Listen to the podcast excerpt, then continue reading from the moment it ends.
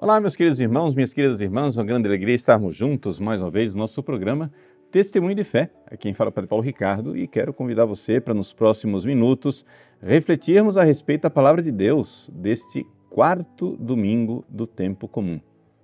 Nós estamos no ano de São Mateus e é este evangelho que vai nos acompanhar na maior parte deste ano. E vamos aqui, nesse domingo, refletir a respeito de uma das páginas mais belas e mais conhecidas do Evangelho. É o início do Sermão da Montanha. Né? Jesus é, sobe a montanha como aquele que tinha sido prometido por Moisés. Né?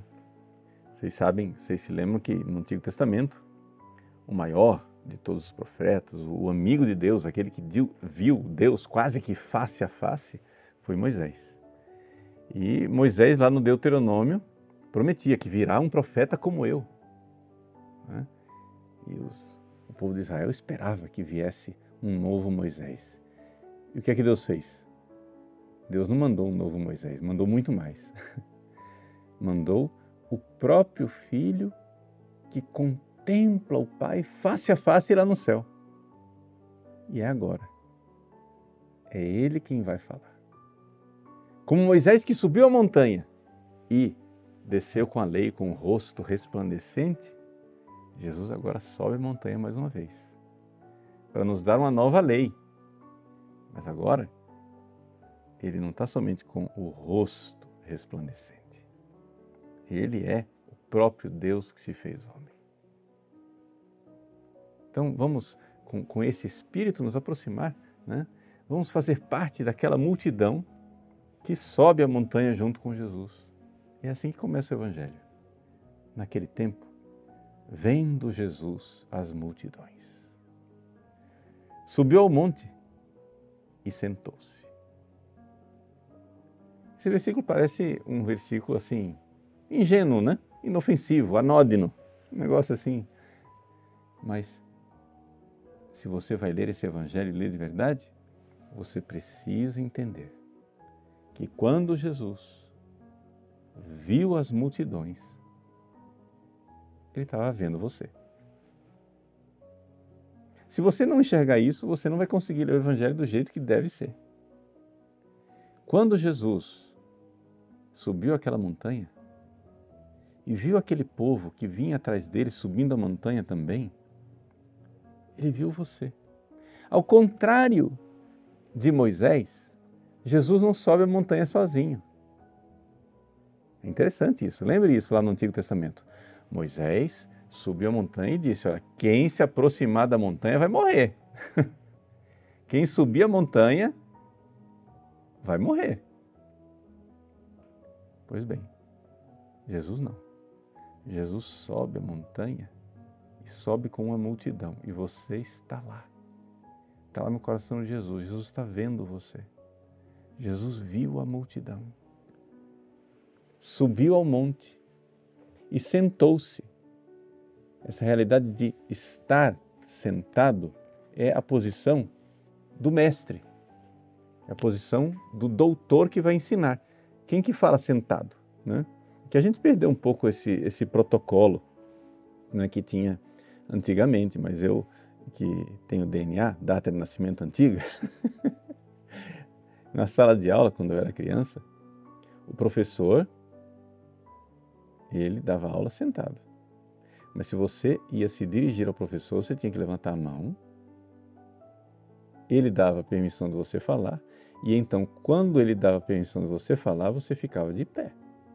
Porque você não fala sentado com o professor. Você não é professor, você não está ensinando. Quem que você pensa que você é? O aluno fala de pé. O professor fala sentado.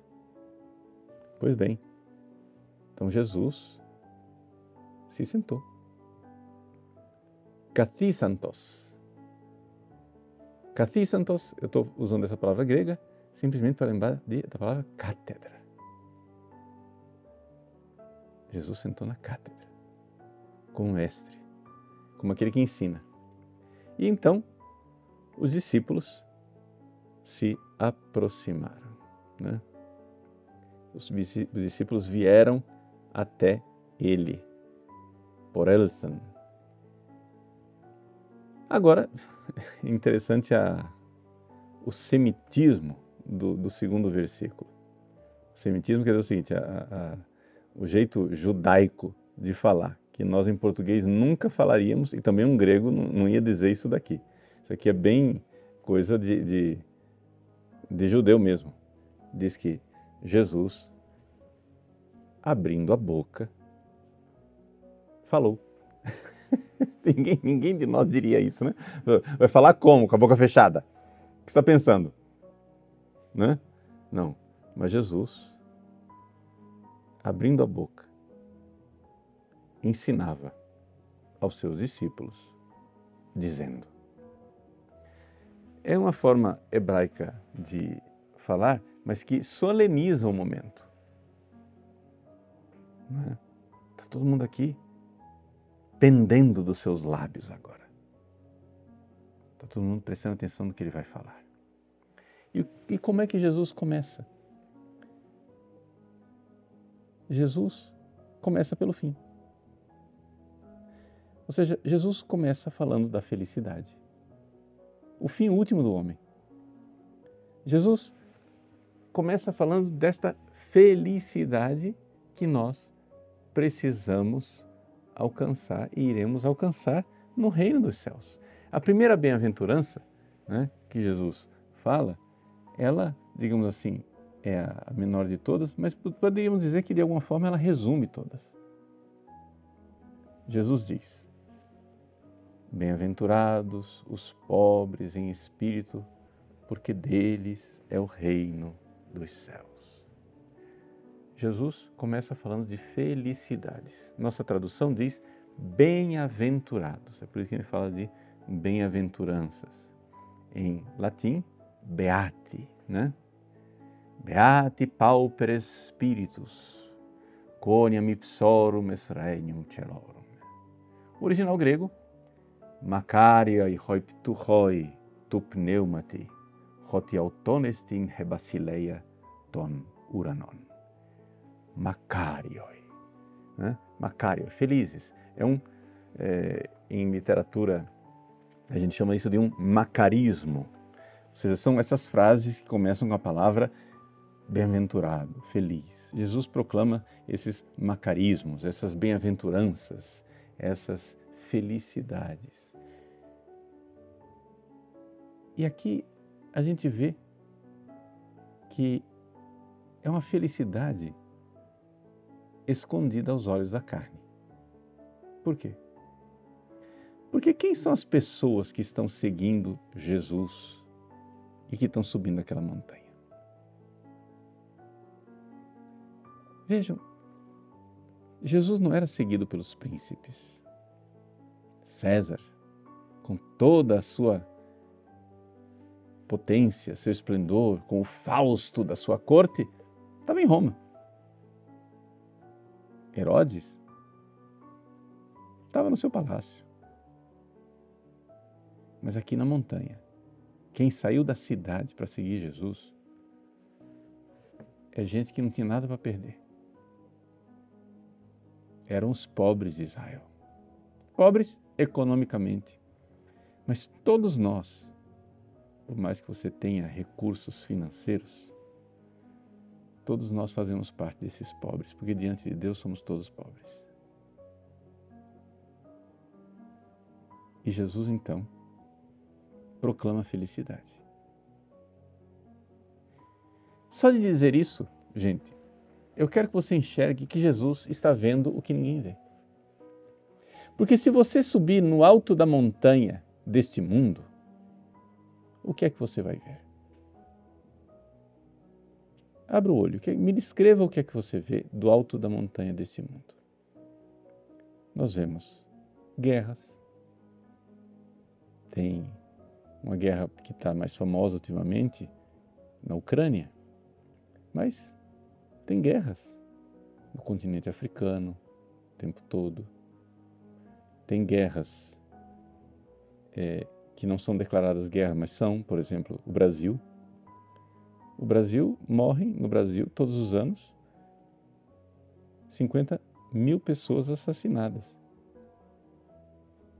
isso é mais do que a guerra do Iraque. o que você vê quando você sobe na montanha desse mundo? Além de guerras, injustiças, gente passando fome. Tem os pobres no lixão procurando o que comer, procurando comida podre. Tem mães que não têm comida para dar para seus filhos. Isso está acontecendo hoje no mundo.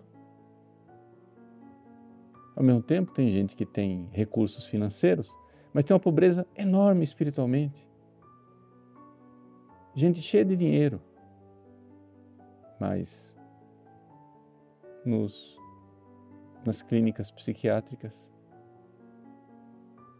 se perdendo em drogas lícitas e ilícitas, procurando apaziguar o próprio cérebro agitado. O que é que nós vemos hoje? Suba na montanha do mundo e você vê divórcio, família se destruindo, pessoas se vingando umas das outras. E assim, nós poderíamos aqui passar todo esse testemunho de fé, falando das misérias, das desgraças. É aí, do topo da colina onde você está, desse pedaço de mundo onde você enxerga, o que é que você vê? Você certamente, o que mais salta aos olhos, o que mais grita na realidade da humanidade não são felicidades. Jesus sobe a montanha e começa a falar de felicidades. E o que algum cético ou crítico moderno diria é dizer: Jesus, você é um alienado. Onde você vê felicidade nessa desgraça aqui? Esse mundo é uma piada de mau gosto. Quanta gente querendo tirar a vida para parar com o seu sofrimento. No confessionário a gente vê isso. Jovens, rapazes e moças, que a gente até pensa assim, mas que problema tem essa pessoa? Não tem problema nenhum, mas a pessoa está pensando em, em se matar está se cortando, chorando, não consegue dormir de noite, angustiado. Então quer dizer o seguinte, gente. A primeira coisa que nos cura ao nos aproximarmos desse discurso de Jesus é o olhar dele. Jesus sobe a montanha, olha para o mundo este mundo cheio de pecado e de miséria, esse mundo de pobres, de todas as pobrezas que você quiser elencar aqui. Faça a lista da pobreza que você quiser.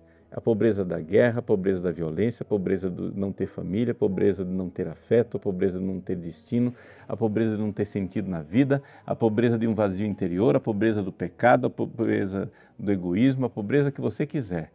Pobres. Eis aí o que grita. Mas Jesus olha para esta miséria e a primeira palavra que ele é capaz de dizer é felizes. Tem alguma coisa que ele está vendo que nós não estamos vendo.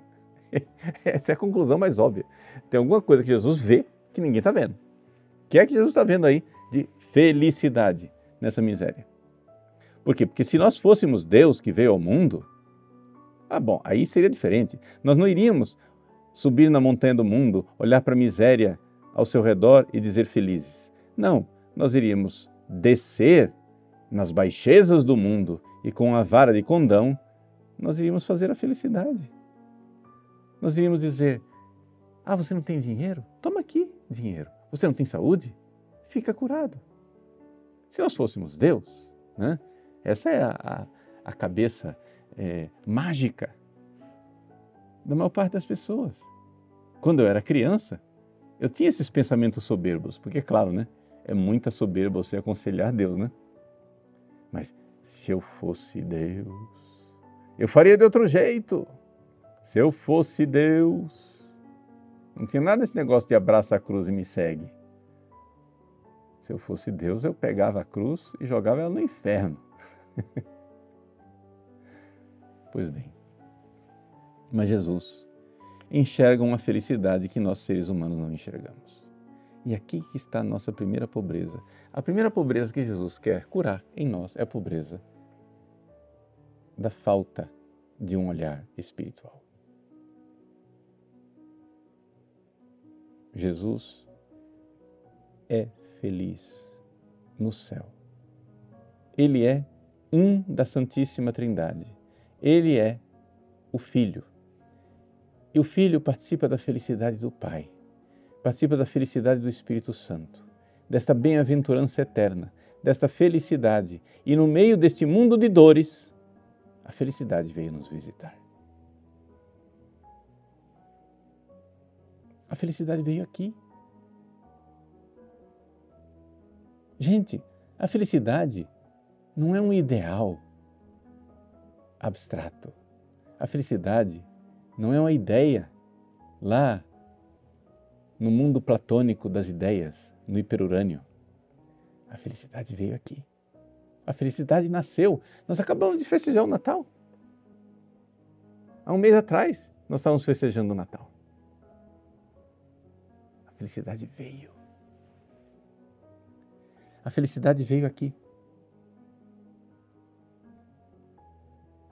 Sim, ele veio e veio trazer a felicidade, mas a felicidade só será alcançada por aqueles que forem pobres em espírito. Veja, pobres todos nós somos de algum jeito, de alguma maneira, mas Jesus proclama que Bem-aventurados os pobres em espírito. Como que a gente explica isso daqui em português para você entender? O que quer dizer esse hoipto hoi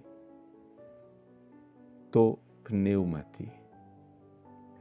Os pobres no espírito. Pobres para o espírito. Quer dizer o seguinte: você reconhece que a fonte de riqueza não está em você.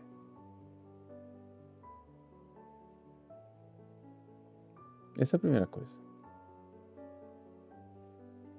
A fonte de riqueza é um outro. Então, o que é que, o que, é que a gente vê nesta humanidade desesperada? O que é que Jesus vê? Jesus vê na humanidade desesperada seres humanos ricos porque acham que a felicidade está ao alcance da mão deles. Vamos fazer nós a felicidade. E então os banqueiros dizem: venham, emprestem dinheiro, e se vocês tendo dinheiro, vocês terão felicidade. E aí, o que, é que fazem os empresários, os capitalistas? Pegam dinheiro e vamos lá, vamos multiplicar a riqueza, vamos ser ricos. E o que é que fazem, fazem os trabalhadores, os proletários, né? dizem: não, nós não queremos é, que vocês sejam ricos, empresários. Divide aí conosco o pedaço do bolo, nós queremos também ter.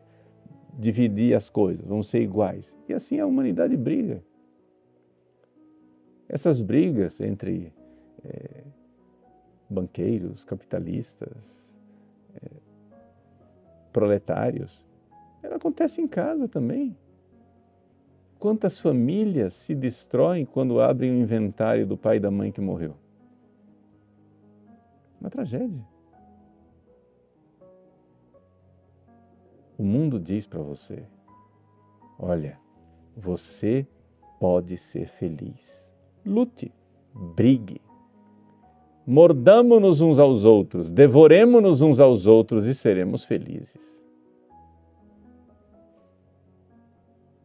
Jesus está vendo outra coisa. Jesus está vendo o seguinte: você não dá conta de fazer a felicidade por você mesmo. A felicidade veio nos visitar. A felicidade veio aqui.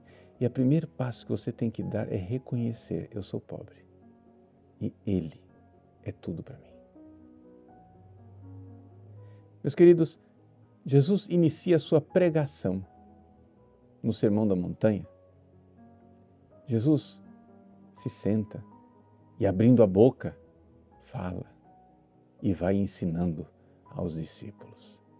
Felizes os pobres. Que contraste essas duas palavras. Sim. Felizes quer dizer a felicidade existe. E pobres quer dizer a felicidade não está em você. Reconheça no seu espírito. Reconheça na sua alma essa sua impotência e ao mesmo tempo receba, receba a vida como um dom. Jesus quer que você pare com esta mentalidade de eu tenho direito.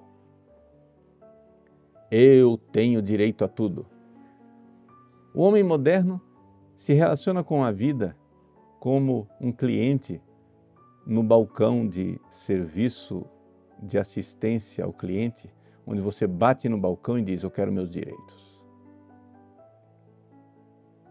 Mas se você receber como um pobre, gratuitamente, a vida, e você disser: Puxa vida, Jesus, eu poderia não existir. Eu recebo como um pobre o fato de eu existir. Que graça! Diríamos mundanamente, que sorte! que sorte, que fortuna, né? Que sorte eu existir. E Jesus olha para a multidão, olha para você nos olhos e diz: Não foi sorte. Eu sonhei com você desde toda a eternidade. Recebe a vida. Eu quero que você exista. Receba gratuitamente, não como um direito, mas como um amor gratuito. E não somente você existe, tem vida. Você tem fé. Você conheceu a Cristo. São sete bilhões de pessoas neste planeta. E desses 7 bilhões, 6 bilhões nem sequer sabem direito quem é Jesus. Desse 1 bilhão que sabe quem é Jesus, a maior parte não está evangelizado o suficiente. Esses poucos milhões que têm alguma evangelização a mais, quantos estão em estado de graça? Quantos receberam a graça? Tudo isso você recebeu e você não tem direito. Você é um afortunado. Na verdade, você é um providenciado. a providência, o amor bondoso, aquele olhar que subiu no topo da montanha e olhou para você e de lá do alto Jesus aponta para você e diz: Tu és feliz e não sabes. Mas se fosses pobre, saberias. Se fosses pobre, se tivesses a capacidade de receber a vida de graça como um dom, como um pobre de mão estendida, de mãos vazias diante de Deus, de receber dele tudo. Deus quer nos dar a felicidade do reino dos céus. E por que que nós não a temos? Porque nossas mãos estão cheias. Você imagine, eu quero dar a você uma pérola preciosa, tão rara, e tão especial que ela vale um bilhão de dólares. E eu digo: estende a mão.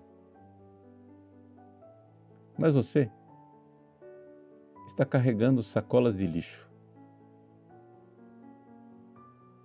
Tem uma sacola equilibrada na sua cabeça, outras duas debaixo dos braços e outras duas na mão. Você está todo ocupado.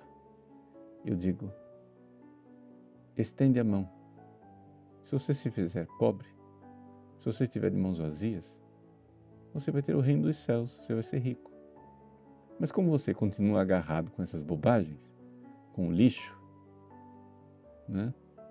como é que você vai ser feliz? Esta é a novidade de Jesus. E este é o Evangelho das Bem-aventuranças. Jesus sobe na montanha, vê você, vê sua miséria, vê você carregando lixo na cabeça, debaixo dos braços, com as mãos cheias de lixo, e diz: existe felicidade. E você diz: que felicidade que nada, Jesus. O lixo aqui está fedendo, você não sabe como está podre isso daqui. Eu, eu que vou resolver o problema, vou jogar isso lá no lixeiro. Você não sabe como está podre. Não, felizes. Que felicidade que tem essa vida, essa vida é uma piada de mau gosto, Jesus. Não, felizes. Felizes os pobres. Feliz se você largar essas sacolas. Feliz se você ficar de mãos vazias. Feliz se você enxergar em mim aquele que é a fonte da felicidade. Jesus é a felicidade que veio do céu. E Ele quer dar a você essa felicidade. Mas você precisa ser pobre, ter mãos vazias e reconhecer nele a fonte de toda a felicidade. Esse é o início da vida cristã. E esse é o final da vida cristã. O início é largar tudo para seguir Jesus. E o fim é estarmos com Ele felizes no céu. No meio do caminho, tem muita outra coisa para fazer, mas é por isso que nós temos esse tempo comum, tempo ordinário, o tempo em que a gente vai aprendendo passo a passo o que fazer. O Evangelho desse domingo nos dá o projeto de Jesus, o projeto dele, de nos dar um coração pobre, confiante, generoso, que abre as mãos para receber de Deus a felicidade que Ele veio trazer para nós do céu. Então, tome a firme resolução neste quarto domingo do tempo comum de olhar para Cristo e de enxergar com os olhos dele a felicidade que ele veio trazer para nós e preparou para nós no céu. Deus abençoe você. Em nome do Pai, do Filho e do Espírito Santo. Amém.